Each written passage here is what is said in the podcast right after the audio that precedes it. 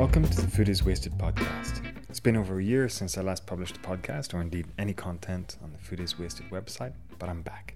And I've already published a couple of articles on food waste entrepreneurialism and best before dates. So if you haven't done so already, please do visit the site and have a read of them both. Moving forward, I intend to publish regular articles, podcasts in the form of interviews and radio documentaries, as well as videos and short documentary films, all of which I hope will inform and ideally inspire action. If you'd like to be kept up to date on everything I share on the site and beyond, then please be sure to subscribe to the newsletter. Visit foodiswasted.com forward slash newsletter. And of course, please also subscribe to this podcast via iTunes or whichever platform you use to ensure you automatically get future episodes.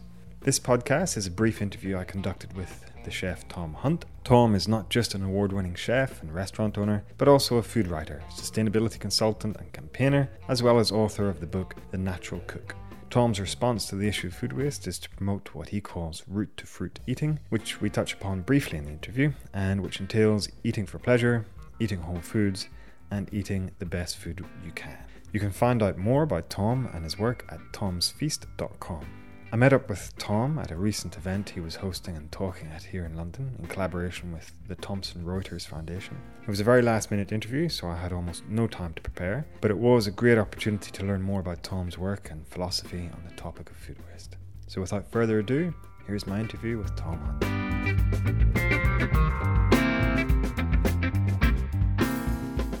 I'm Tom Hunt, a chef, food writer, and kind of person who's fascinated in food sustainability. And what uh, initiated that fascination? I think it's a lifelong process from growing up in the countryside, working on industrial farms, and growing my own vegetables, and then also kind of experiencing or living on cooperatives and in on permaculture gardens and things like that. Mm-hmm and then but then like the real kind of turning point was being invited by Tristram Stuart from Feedback to feed 200 people in Southwark Bridge okay. using food that would otherwise be wasted in 2011.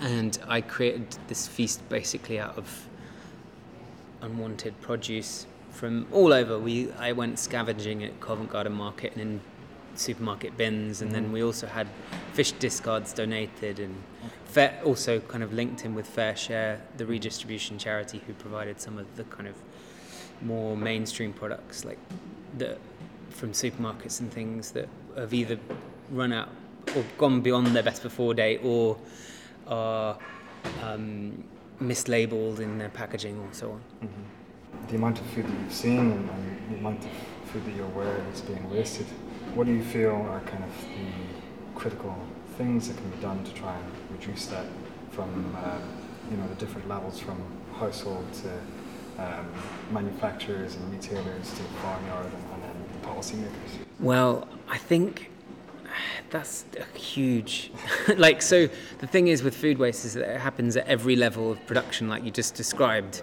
um, from the farmer to in our own homes and so i kind of see the bigger issue as really a cultural one mm-hmm. where we've lost touch with the value of our food and really its its origin and therefore nature mm-hmm.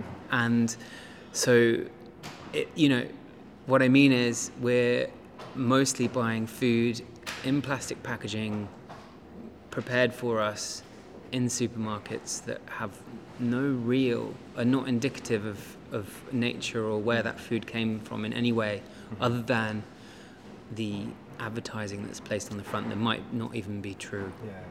And so I think that what we need to do is, is really break that disconnection or like that's doesn't quite make sense. But we need to, like, yeah, essentially look to reconnect yeah. and mend the disconnection mm-hmm. that we have um, uh, through enjoying food. Mm. But how do you think it arose in the first place, that disconnect from with our food and valuing it and also uh, understanding the provenance of it? I think it's our consumer culture, a culture of convenience the Western dream, urbanization. Um, yeah, and really convenience. That that kind of which we all want. You know, we're efficient human beings. We we want to kind of simplify and make things easier all the time, maybe so that we can do things that we enjoy, but maybe forgetting that food can and is enjoyable. Mm. Um, But that's so that's uh, that's very much putting the onus on the individual, the consumer, and, then kind of navigating, informing themselves, and navigating their way through the, the system to access this food as, best they can with the, the, the um, what they have available to them in terms of not just the knowledge but also the, the finances. But what about um, what about at a higher level? You know, the, Mm. of the food chain. yeah, yeah. You know, what, what can happen to kind of address the food system and, and that? Well, firstly, I think we do have a responsibility, even as individuals, Yeah. because at least 50% of the food we're wasting comes from the home anyway. That isn't entirely our fault. Mm. That's greatly due to the way it's sold to us. Yeah. But you're absolutely right, and it, it definitely needs to come from the top down as well as the bottom. Mm. And but what I think is that that's really happening, and I think we're you know the movement that we're seeing towards food sustainability in particular, it has arisen through that interest that individuals have taken, Mm. and therefore the consumers, the the, the sorry the producers and corporations and and companies have really heard that and are accelerating their sustainability and their approach at a tremendous rate. Mhm. Um, and that's all down to the kind of people being more educated and understanding more about food sustainability and wanting to buy from better producers. Mhm. And so I think it's that that's kind of where we're starting to see the real change happen, and that's happening in government too. I mean, Theresa May and the Conservative government have just pledged 61.4 million pounds towards fighting plastic pollution Mhm. due to all this hype around plastic, Mm. and that's kind of although you know you could say they're doing it for votes. That's kind of what democracy is, Mm. like, and that you know. Yeah. So it's interesting to see the government and companies moving towards food sustainability and Mhm. adapting their approach. But then again, that, that kind of puts it, it's kind of reacting. It's a reactionary Yeah. movement rather than you know them actually doing it out of a desire to be more sustainable and be more mindful and, and Yeah, yeah. uh, of their own kind of impact and externalizing things like soil degradation and and uh, you know the wider issues of climate change and also diet related issues, type two diabetes, obesity. Yeah. You know what what needs to happen to stop that externalization of these real costs that we're paying for later on down the line. Well, I think that's another dr- drive for kind of tackling, you know, tackling obesity. I mean, the the costs for managing non-communicable diseases for the NHS are in kind of many millions. Yeah. And you know, at the end of the day, the the government's got a balance sheet and they and a, and a forecast like any business, and they they're seeing these costs, and that I imagine is driving their decisions as well. I mean, I can't, to be honest, I don't know, you know, the any people in government personally. I don't know where where this is coming from. Yeah. But what I would did want to say and is that people in government and people in these kind of larger corporations are us. Hmm. They're our neighbours and fellow friends, and so kind of this bubble and, and hype and kind of enthusiasm for food sustainability kind of infiltrates them Mm. in that sense. Um, And so th- maybe that's where the heart comes into it and the kind of more genuine kind of like we're doing this for the for you know to make sure that we have a fairer world where people get fed Yeah. and there's not kind of um, yeah an insane amount of people starving Hmm. But then that's yeah, I think that's a very glass half full perspective on, on, the situation because they themselves, like we, we as europe well, the average consumer is quite disconnected, but in many respects, are they not even more disconnected? You know, the people with a lot of wealth that uh, don't necessarily have to um, consider what they're eating you know, because they have the opportunity to eat what they, they can and will. Um, yeah, I think there's genuine evil people in the world that don't care. yeah. So, in terms of your approach and, and your desire and what you're doing to try and change things and affect uh, positive change and influence people's decisions, uh, you've got this philosophy of the, the root to fruit. Um, would you mind just briefly kind of explaining that? Of course. So, yeah, I basically setting up the Forgotten Feast, which was a social enterprise that I put together based on that initial food waste banquet that I created in 2011. I kind of just saw this massive opportunity with the concept of food waste. And for me, it was something truly tangible that everyone agrees with. Even people that don't agree with climate, like agree that climate change exists, agree that food waste isn't a good thing. And it's also very quantifiable, and the statistics are really impressive in a in a negative way.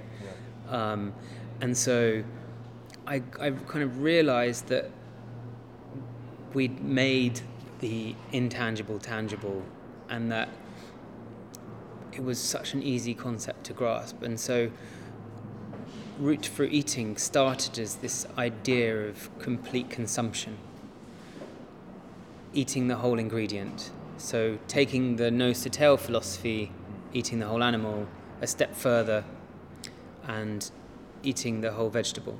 So making sure you don't peel an ingredient unless you absolutely have to, because most of the nutrition is under the skin, and then you're also just throwing away good food. And then beyond that, herb stalks, leaves, uh, root leaves, all these different things. Um, but then also, also just kind of playing thrift with your food and making sure you use your leftovers and so on. And so kind of the root for eating philosophy began as this reaction to the global food waste scandal and a way of enabling people to save more of their food.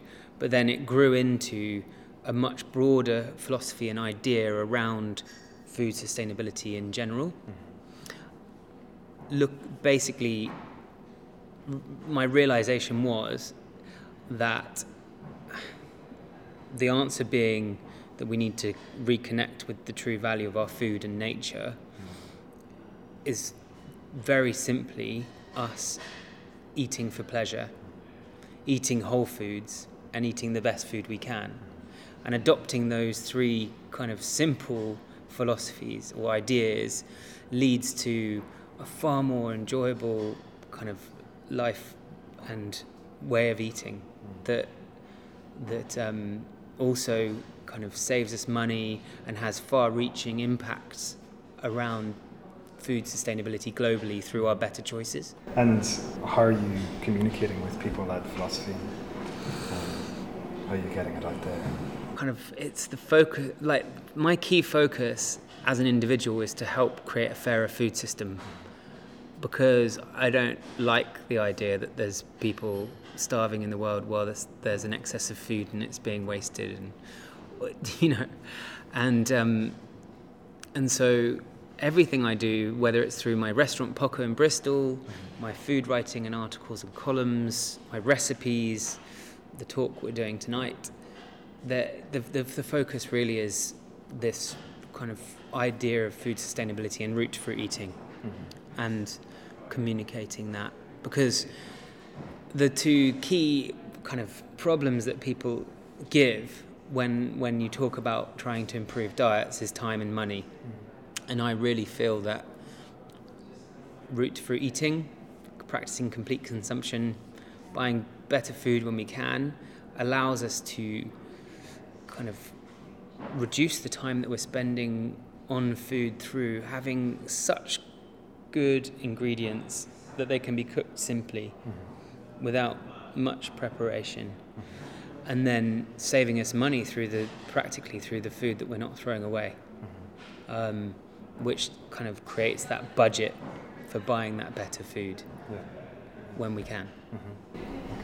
And in terms of uh, social media, what impact do you think that's having in terms of people's uh, connection with food and, and relationship with it? Because obviously there has been this disconnect, but now there is the rise of like um, an interest in plant-based diets and in um, yeah zero waste philosophies and and uh, reducing food waste. So Instagram and others have played a role in that.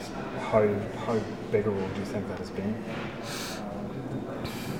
God, I, I don't know, but I, I think it's, it feels like hugely influential. Like all of this community, this broader community of, well, celebrities, whether they're kind of social media celebrities or kind of media celebrities, all coming together really does kind of help catalyze change. And I think it's really important, as as is the role of the media and and journalists to kind of inform people about these issues, but also inform people about the practical solutions. Thank you very much for that. No, not Thank at all. Thank you. Thanks for listening to the Food is Wasted podcast, and I hope you enjoyed my brief chat with chef Tom Hunt.